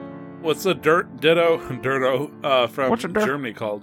right we'll we'll get to that nick um, but um, so going over pokemon home and me building like it's reignited some sort of passion uh, for me to fully play these games uh, glenn do you want to tell us about your new save file how far are you into that because i Um, finished and i finished most of the dlc actually too Oh, wow. Really? Yeah. More than 17 hours, though, right? Uh, a little under 24 hours. Finished most of the Okay. DLC stuff. Total now. Um, I got to uh, it was I would say probably. Oh, I just got to Motostoke. Motostoke. nice.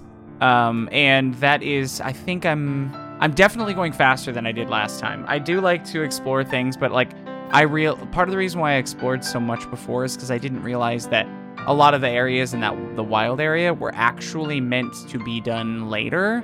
So I was just like running around hoping Oh no, to yeah, find because cool things, but nobody tells you you, know. no. Yeah. Oh no. I don't remember what my trainer club stuff Good is. Uh, but I, I have I to yeah. So like get my wife to get on it and then tell me why her friends like what my name was. Say my name, say my name. Gotta log in Pogo, transfer all my legends. Yeah, I saw No, you just got up it's- to um, just reach Motostoke, so you're getting ready for your third gym. yeah. Uh, yes, my third gym. Yes, uh, I Kabu. just defeated the water. Um, so. But I think I'm going a lot faster. Last time it took me like 50 or 60 hours to complete it. I think I'll probably get it done in about 30 or 40. Right, because Um, you've seen the things.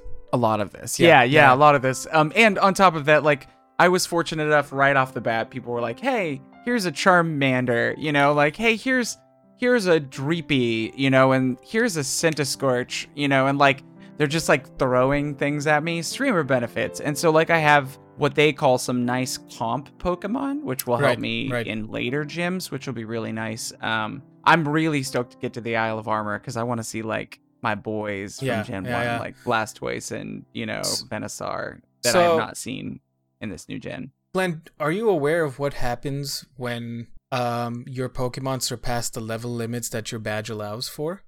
Yes, they stopped listening to you. Yes. I tried to use a my Mew and it listened once and then it fell asleep on the battlefield. Yeah, 'cause it was Pokemon like, turned "Fuck you." Republican. Yes. So Stop listening to all reason. so just be careful with the traded Pokemon because they Okay. level faster. Okay. Uh, traded I'm sorry. Traded Pokemon level about 1.5 times faster, I think.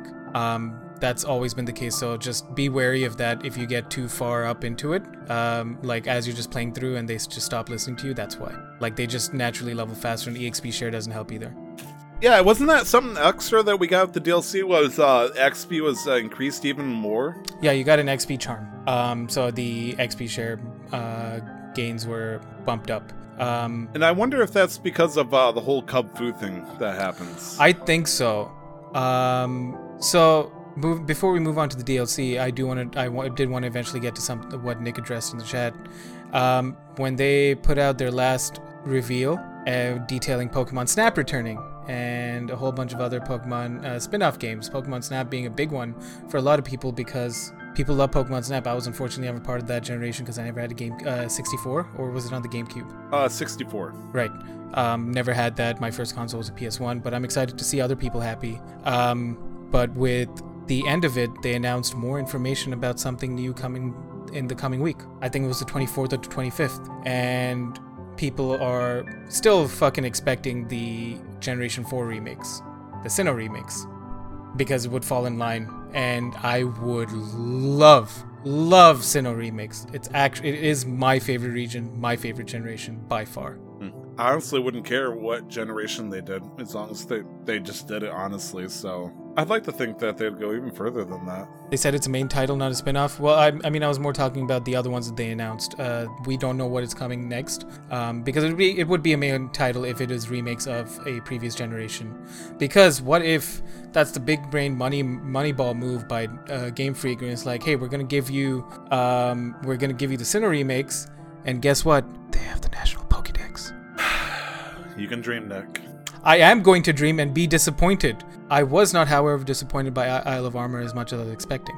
So you wait, you were expecting to be disappointed? 100% because Game Freak has done fucking nothing the last few games. Like they've just been trash in comparison So to previous what games. what was different? Because I did remember in chat you you your own chat when you were streaming you were like uh, Isle of Armor is greater than anything in the Galar Yes. region. So what yes. made the Isle of Armor just better for you? Um, before I talk about my experiences, Tyler, how how has Isle of Armor been for you? So I've put in maybe two or so hours into Isle of Armor so far, and uh, honestly, my first thought is uh, it looks like we got a new rival, which is uh, interesting. Uh, and honestly, it feels like I traded one shitty prize for a different shitty prize because I, I still don't remember the name of that fuck off kid that is your rival in the original game. Hop. Ah, yeah. yeah, that fucking trashy piece of shit. Uh, oh wait, no, I'm supposed to be positive. Uh, that person who could, you know, work on themselves to become better as a Did you rival know and my, as a did, you, Pokemon did, trainer. did, did you did you know that my brother's a champion? Did you did you did you know that my brother's a champion? Hey, hey, wow, hey! your brother's a Did you- champion, and he's Did you he know that my brother's a champion? Did you know that my brother's a champion? wow, that was super effective. So it's I wouldn't even put it like how could you You that learned was types? What? The fuck? Hop off the fucking curtails of his brother.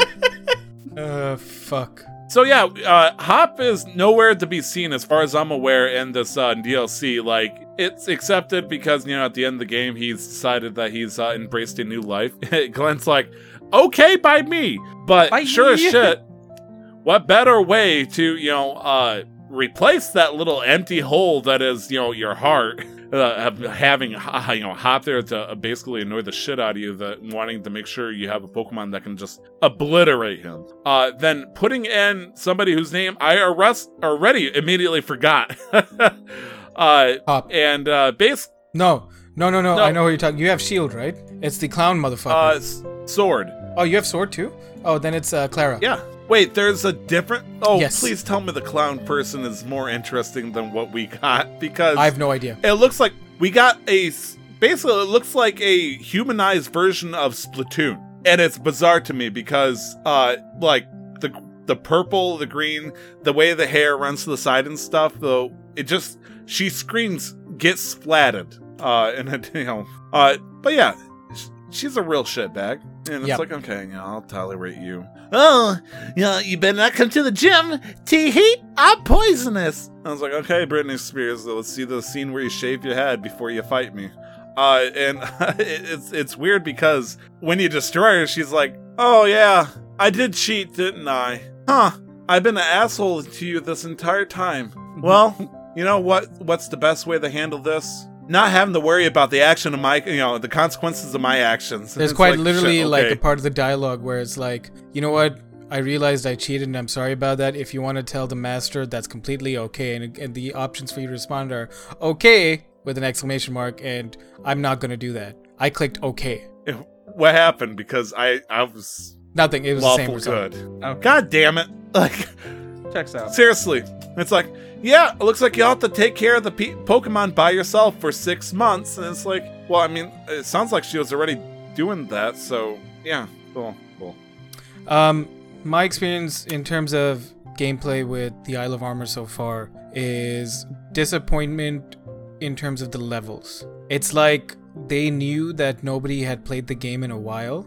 And so they're like, we're just gonna start you off with these base evolution forms of these Pokemon at level 60. Like, logically, it makes zero sense why a post game DLC wouldn't be somewhat of a challenge. It's very Oh, yeah. handholdy still in the game, uh, all the way through in terms of the story stuff. Um, and I really didn't appreciate it. Like, it only really gets tough towards like the maybe the last hour of story things, where she was. I wouldn't say she was cha- the most challenging, but the Pokemon she was using were finally like, okay, this makes sense that this is a level 60 team, um, or whoever your Right. rival is. Um, I it, but Isle Isle of Armor is superior on one aspect only, and that is that it is what I imagined the wild areas of the base game would look like. These are like seamless, dynamic, moving worlds, and the scale of which is honestly, I feel like the scale of them is more so than the entire routes combined as well with the base game. Like these seas are massive. I, whether that's the case or not is something else, but that's what it feels like to me when you're going through these seas.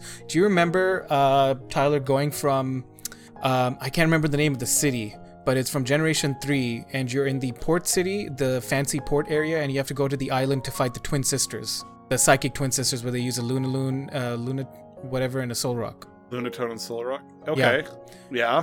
uh, to, Sure. that that journey through the sea was so long and because we didn't have as fancy graphics you weren't really sure where you're going and you constantly went around in circles and just like it was so perilous and vast and open especially when you're playing through the first time and i haven't felt that in a very long time and i'm not saying that this was particularly dangerous in the isle of armor but it was just like because you're fucking cycling through these seas right because of your floaty bike but it just it, there was scale to it So, just to make sure I understand this correctly, it's been a very long, it's been a hell of a time since you felt something that long.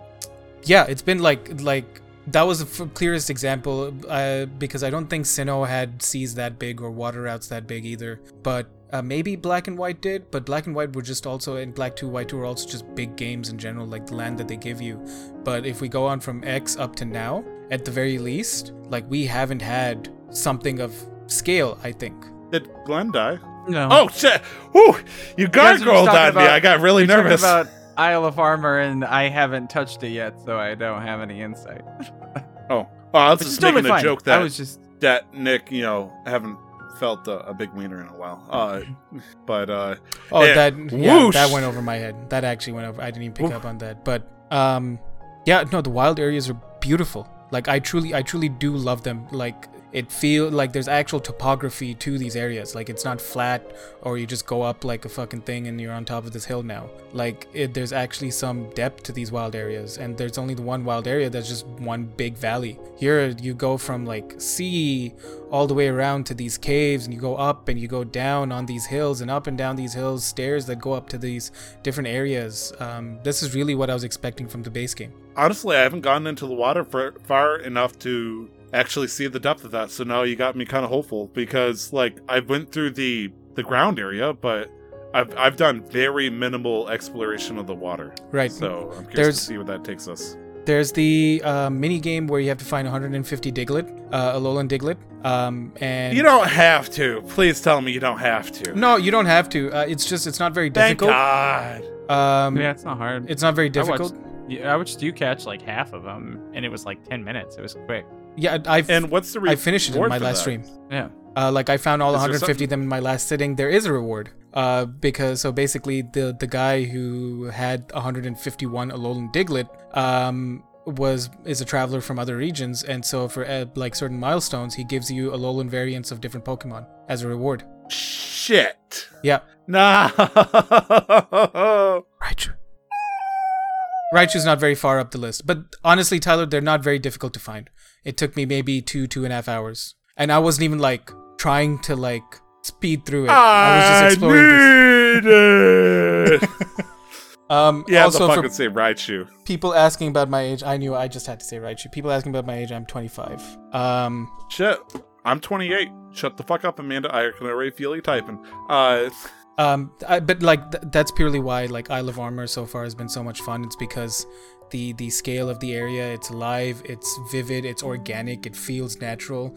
I I feel like they did better job with this wild area than in the base game, and it's brought me joy really. Like we've seen We've seen their first idea with Pokemon in the overworld in Let's Go Pikachu Eevee, and I enjoyed that, but I did not like the way you catch Pokemon. We see them combine traditional catching Pokemon and Pokemon in the overworld in Sword and Shield, uh, but that was with very like flat grounds and not very interesting landscapes in my like to be honest.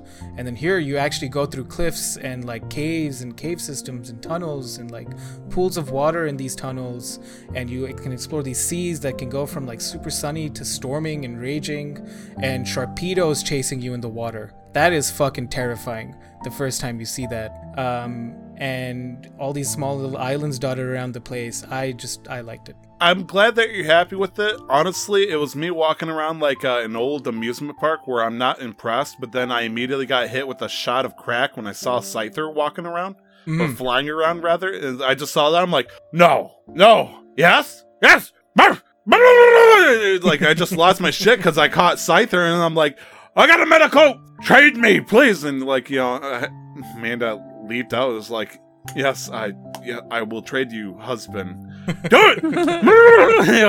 I want to watch it evolve. I need this. I'm Alex Jones suddenly. Ah! That And, is a uh, shiny Charizard. That's a shiny Charizard. I'm still waiting for my wife to tell me what my name is so I can actually log into my account. I got another shiny Charmander too. Nice. I'm just gonna start putting them up on screen because if I can get the oh, there's a shiny Wait, so you mean you mean to tell me that if you'd logged into your Pokemon Go account when Sword and Shield dropped, you could have just traded over a shiny Charmander and Tyler wouldn't have had Shiny to breed all of that? Shut the fuck up, Nick! Shut your country farming ass up! I spent. Oh God! I, I, I sorry. I for a second for anybody who's listened to the audio and went after this, I, I had like a Vietnam in the background look. And I'm like, oh, long time uh, trying to get Amanda that shiny Pokemon so I be free.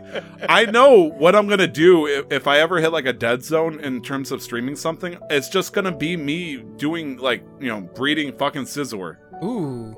Yeah, As Glenn is still, sh- I'm still waiting for my wife to tell me what my name is in the game so I can get into Pokemon Go. Oh, you're gonna show me? Uh, there you go. Oh, I don't care. Flareon. Flareon. Oh, that's It's funny. shiny. I You can't see it I, well. I I apparently called myself S A F E T S C I Z O R S. Safety scissors. Moltres, nice. Cool. We're gonna be getting Shiny. the Galarian versions of uh, Moltres, uh, Articuno oh my and Zapdos. god, I want with them the, um. Crown of Tundra. Also, like I feel like they did some like their new design for the new Pokemon for that's uh, Shiny Dragonite for the Isle of Armor, which is Kubfu and Urshifu, is phenomenal. Like the I love the design of them. And oh, that's the Mecha Mewtwo. I don't know if Mecha Mewtwo could actually be transferred over. Wait, kinda that's cool. Mecha Mewtwo? Yeah, oh, he wasn't- that, oh, the he Mewtwo wasn't lying. from Pokemon. Yeah, yeah. I. Not lying, but he wasn't kidding. It was one like, of they the- actually had it was like, one of the mech meter EX raids. Yeah. Yeah. Um, but Lots um, of shinies in here, man. But that's the Isle of Armor for me. Like the next few things that I'm going to be doing is sorting my living dex because uh, oh, that's a Scizor. That's a nice Scizor. I'm going to be taking it one step further that I didn't do before because I didn't care enough, but now I do for some reason. Is I'm going to include the regional variants alongside my living dex Yeah. on Entei. So that's going to cause some A shiny Entei. shiny Entei. Ah, yes, yes, yes. The the stash is a different color. Yeah, yeah. yeah. Um, I'm gonna be including the regional variants uh, in my living dex lineup, so that's gonna add a little bit more complexity. Um, mainly because I I'd need to get like uh, some of them because you can't breed regional variants if they're not of that region. So Oh. Even So- if you breed them with a Ditto?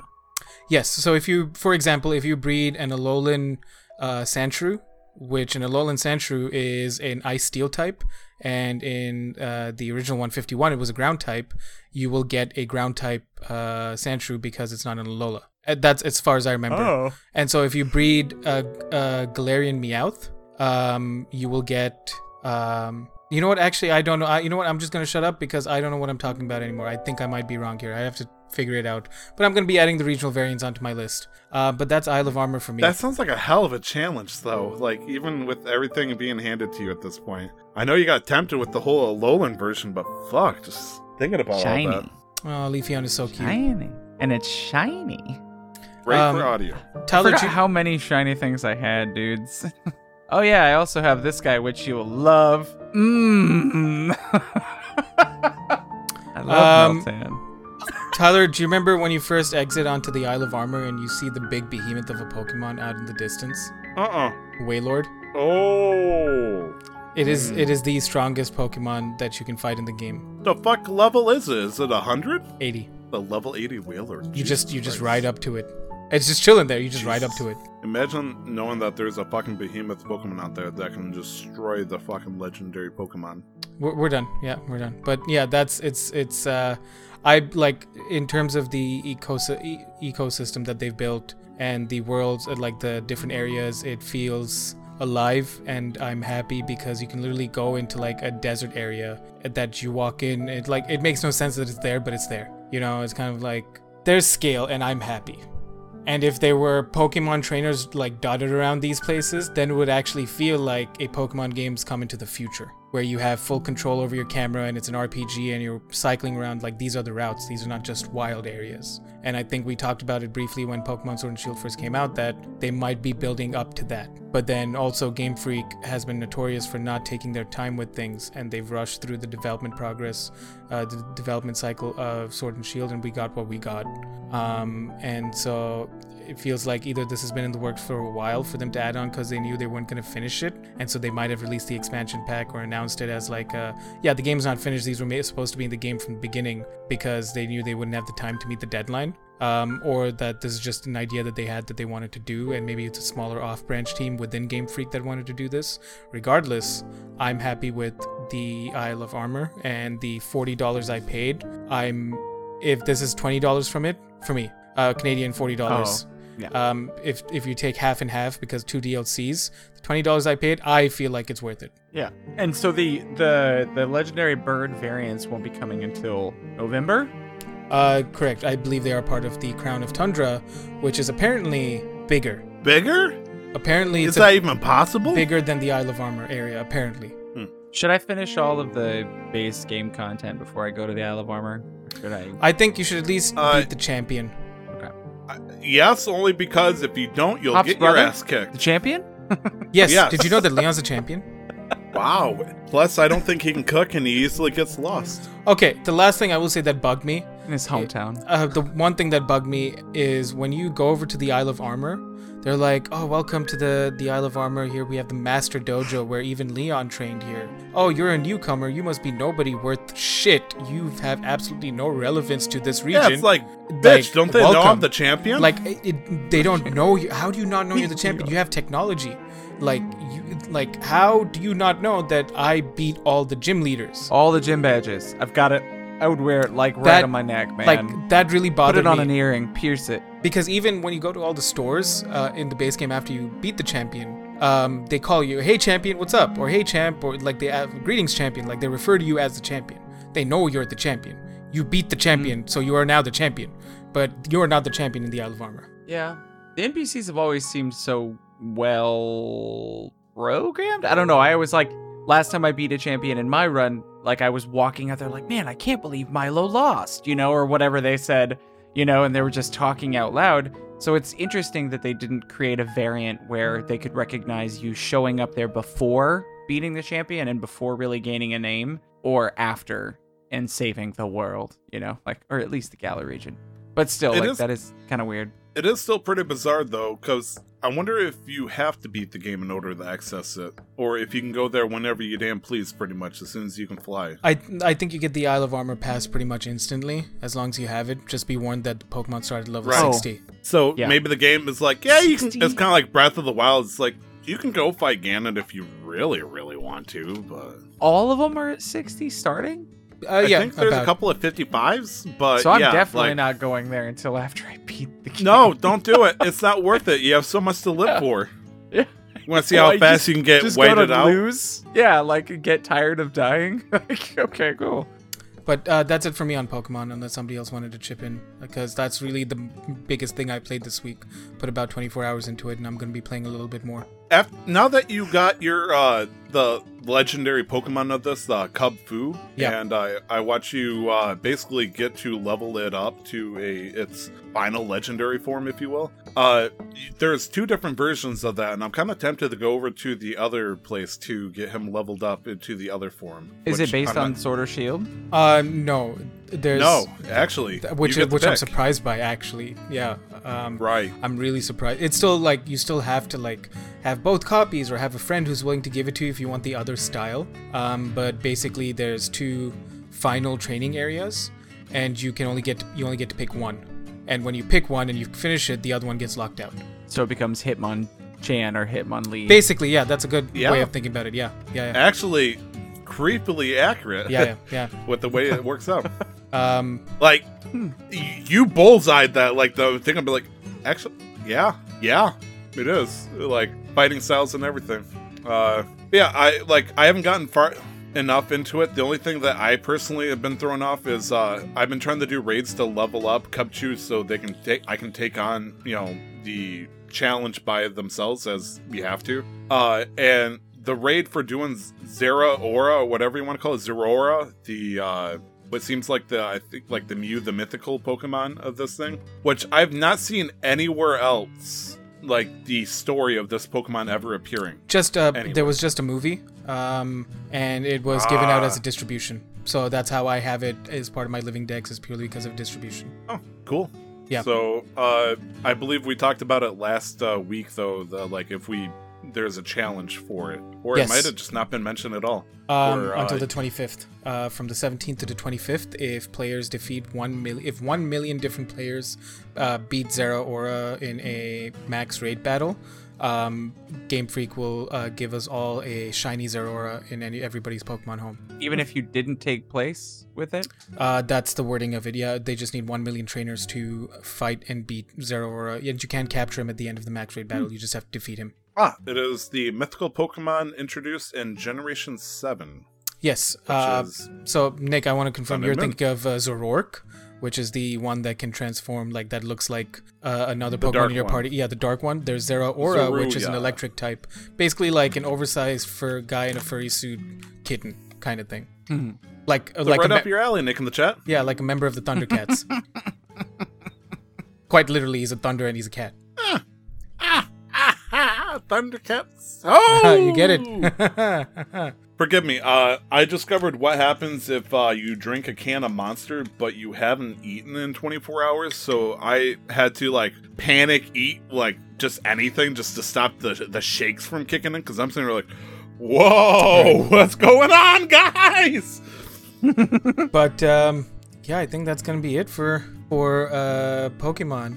Glenn, b- before we start signing off here, I just wanted to enlighten you. I don't know if we've ever mentioned it, but we used to have something called the Pokemon Go Minute. Oh god. Hmm. That uh, so you know because at the time when the Oh, show first started, we were all playing Pokemon Go, um, and we used to have something called the Pokemon Go Minute that would last for about anywhere between ten to thirty minutes. Um, so oh man, you guys would have loved me. I played the shit out of that game before like they made it you can't go faster than 10 kilometers an hour or something. You know, like I just had it on in the car. so we I would just hatch eggs all day while I was working at Instacart. So we had to uh, scale back on that indefinitely. Also, we all kind of dropped off on Pokemon Go because uh, I will not name names, but um, uh, somebody here was uh, using um, illicit methods. It, it was it was Cam. We, it, was Brandon. It was it was it was actually my sister the entire time. Anyways, uh, but that's gonna be it for the show. Uh, thank you very much everybody listening. But let's start wrapping up. Uh, Tyler, do you want to tell us what's coming out this week? Sure. So, ladies and gentlemen, coming out. Speaking of disappointments by Game Freak, Little Town Hero is actually being released on the PlayStation 4.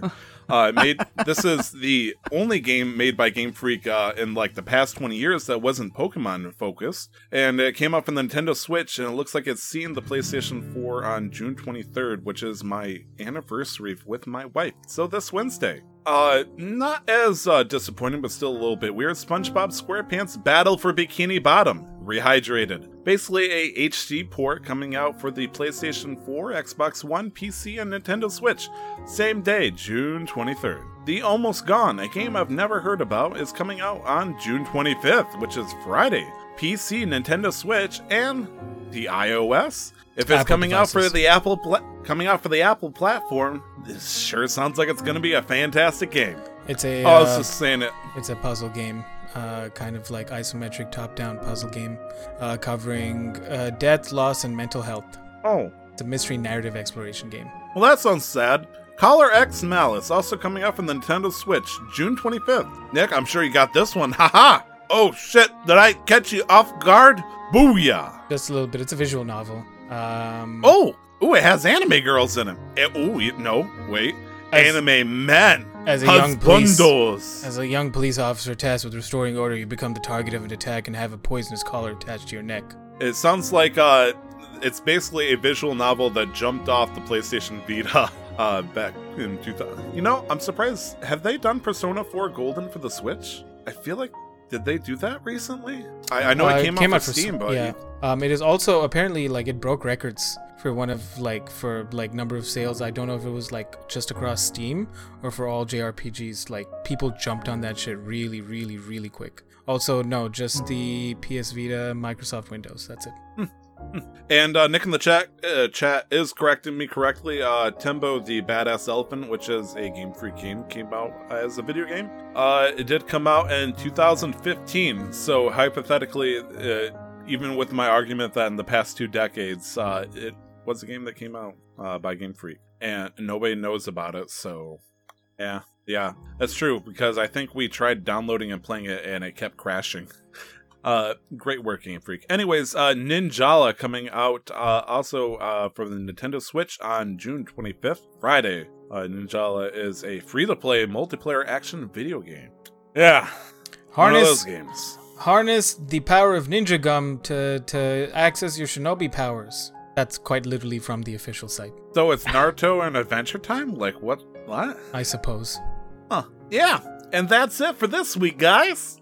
All right. Um, and then Glenn, do you want to tell us about what's wha- what's histor- historically happened this day in video games in terms of This video day in gaming? This day in gaming. Yeah. One big one, the only one that matters What? Mario Tennis Aces. game that came up on the Nintendo Switch uh, during our my honeymoon, actually, which uh, it actually makes sense because you know since it was two years ago after I went on my honeymoon after the wedding, I proceeded to get this game, and I still remember sitting in the hotel room telling my wife I didn't want to leave to go to a different city because I wanted to play Mario Tennis, and I proceeded to curb stomp into it. Ah, what's the matter, Meow? You remembering the great memories of that? Oh no, she's not. Hey, I got the suffer you through fucking tennis aces, and then I got to enjoy my time with you when you introduced bubble baths to the jacuzzi. Think I forgot about that one? No. Okay. Um, and so I think that's where we wrap it up. Um, finally, and so I'm gonna follow this list and actually refer to my document for once. Um, Oh. Tyler, where could people find you? You can find me on Twitter at Glenn Houston, two N's spelled like Huston. Woo-wee! Got me more grease stuff than a weasel in a tube sock. Why is a weasel in a tube sock? And you can find me on twitch.tv forward slash Razeth, where I play games like Animal Crossing Monday through Friday. Mm-hmm. Okay, but where can people find you, Tyler? You can find me on Twitter at two times Tyler, all letters, one word. This is me, Tyler, everybody. I'm entertaining. You can Eeyore. also find me on Twitch. You can find me on twitch.tv forward slash casual master quest, mm. where I play video games and when we aren't doing the awesome podcast you guys love and enjoy. Where can we find you, Glenn? Why does that sound familiar? Well, I was trying to do Eeyore. Insert previously stated socials. Where can we find you there, Nick Hill? Uh, you can find me on Jody Mella? you can find me on Twitch and Instagram at LR11. LR, period. I mean, question mark. If only Nick could shoot me through the screen. I feel like there would be a shot at this point. Cut the black, gunshot fired credits. You can find me on Where, Twitch. where can I'm sorry. Where can we find you? I'm so sorry. You can find me on Instagram and Twitch at LR11 and Twitter at LR the 11th.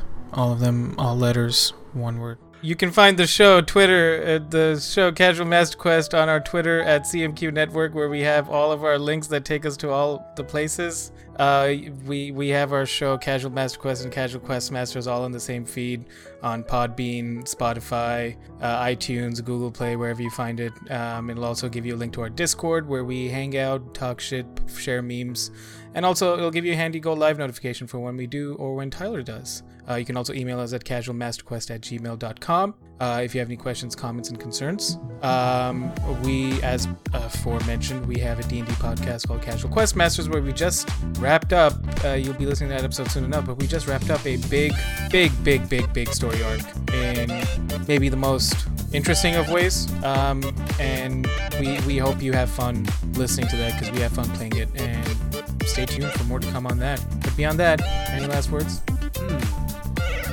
Don't forget to eat your Pop Tarts, you motherfuckers. True, true words indeed. Wiser words have never been spoken. Thank you very much for listening to this Casual Master Quest episode 104, and don't forget to never stop the grind. Never stop the grind, yo!